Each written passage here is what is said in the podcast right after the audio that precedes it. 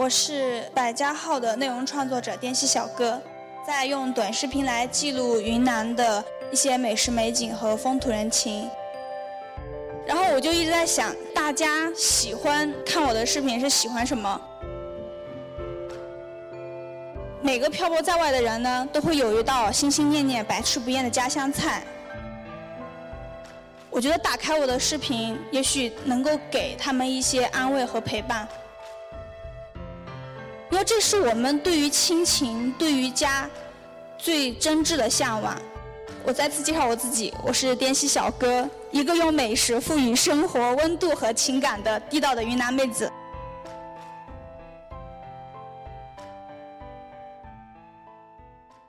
大家好，我是。百家号的内容创作者滇西小哥，在用短视频来记录云南的一些美食美景和风土人情。目前全网呢有一千多万的粉丝，呃，单条视频的平均播放量在一千万以上。那其实很多人问我，明明是个妹子，为什么叫滇西小哥？因为滇西小姐不好听啊。然后呢，呃，熟悉我的人会叫我阿鹏姐。我有一个小名叫彭基。我们老家有一种说法，孩子出生的时候，妈妈的娘家人拿什么就给孩子取什么名，这样的孩子呢福气好，比较好养活。当年我出生的时候，我外婆左手拿了一个盆，右手抱一只鸡。从她进我们家门的那一刻，我的小名就定了，叫盆鸡。然后我在拍视频的时候呢，就有会有一些家人和叫我小名的一些场景，呃，大家听了之后就觉得，呃，特别好奇。我跟好奇的粉丝一解释呢，大家觉得，哎，这个名字特别好啊，特别有云南的特色，然后就都跟着小豪一起来叫我阿鹏姐，我就觉得感觉好像四海之内也都是我的家人。呃，那我这三年的时间拍了两百多条短视频，然后我就一直在想，就是大家喜欢看我的视频是喜欢什么？其实美食和食物它都是有记忆的，都是能够承载我们的记忆和情感的。呃，我们先来看一条最新的视频吧。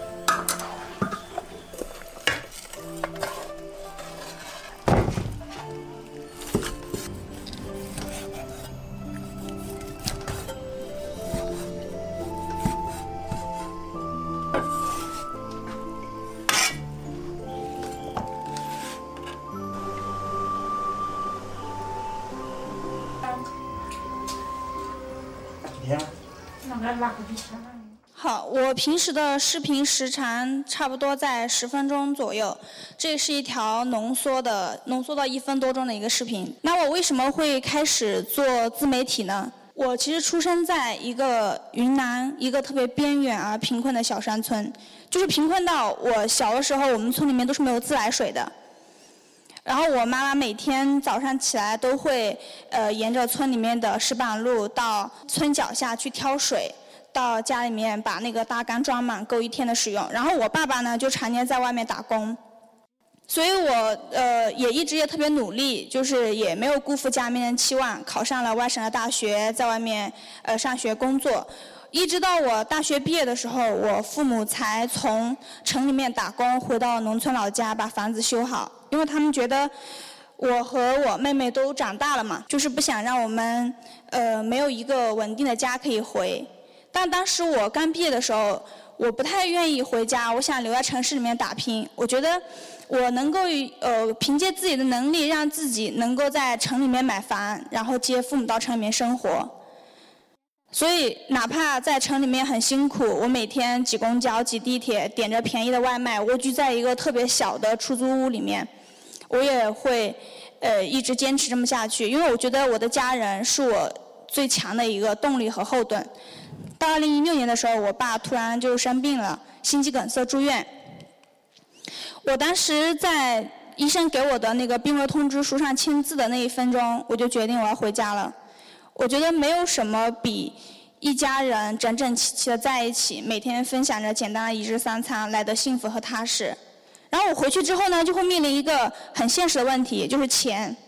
我在那么一个偏远的小山村里面，呃，就前不着村后不着店了。我们到线上都需要一个多小时。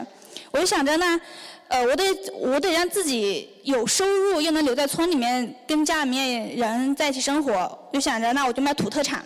但是卖一个月什么都没卖出去，就大家都不知道我会在那么小一个地方卖东西，哪怕那东西再好，没有人知道。然后一六年的时候，刚好短视频刚刚兴起，我就想着那我就，呃，试试拍短视频吧。然后这一试就试了三年。我其实一直在问自己，就是这三年的时间是在拍什么样的短视频呢？或者说大家喜欢我是喜欢什么？我的美食视频一直都不是，呃。教程类的，就是很多食材只有我们当地才有。呃，那个菜品也特别小众，就很多人会问我：“哎，阿鹏姐，你的那个鲜花是什么味道？油炸竹虫是什么味道？”就是大家连我做的菜是什么味道都不知道，但是依然有这么多人喜欢去看。我觉得食物在此时的大家心里面的一个意义，它不仅仅是填饱肚子，而是说它能够承载着我们每个人的记忆和情感。我们一家人吃饭的镜头，有说有笑的画面，都能够呃让大家勾起自己对家庭、对自己亲人的思念，对家家乡味道的这种牵挂。我觉得这是最有意义的事情。这是一期我三年前拍的视频，呃，是第一次视频有了很大突破的一期。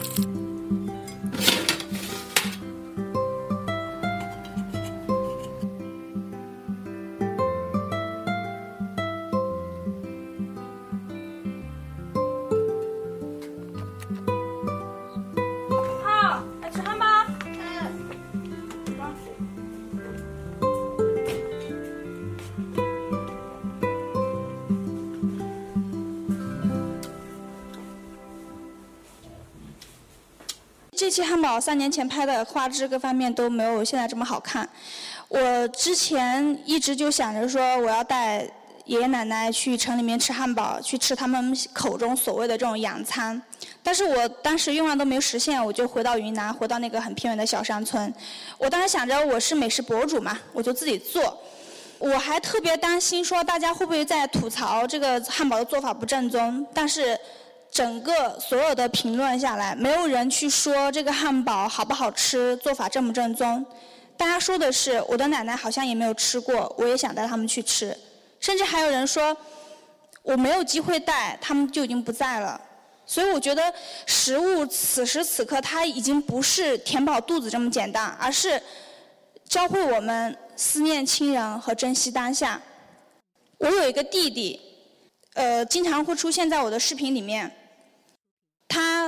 从从我第一次拍视频三年前到现在，我觉得我一个很很大的一个感觉是，我真真切切的记录了他的成长。三年的时间，他从儿童变成了青少年，从一米长到一米六，从之前天天跟着我的屁股后面屁颠屁颠跑的小孩，变成了现在他能够抱着我甩两圈的大小伙子。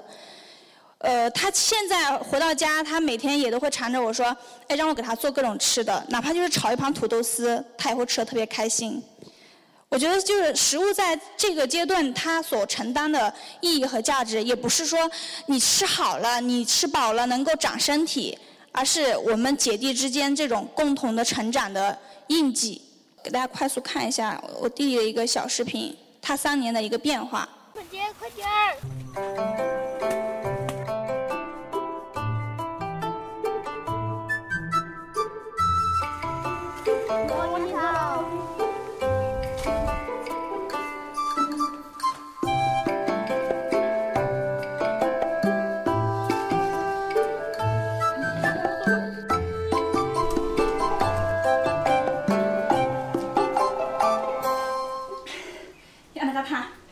然后还有就是像平时云南会有很多很多比较稀奇的菌类和可以食用的鲜花，比如说我之前拍过一期就是去山里面摘鸡枞的，其实鸡枞是云南的菌类之王。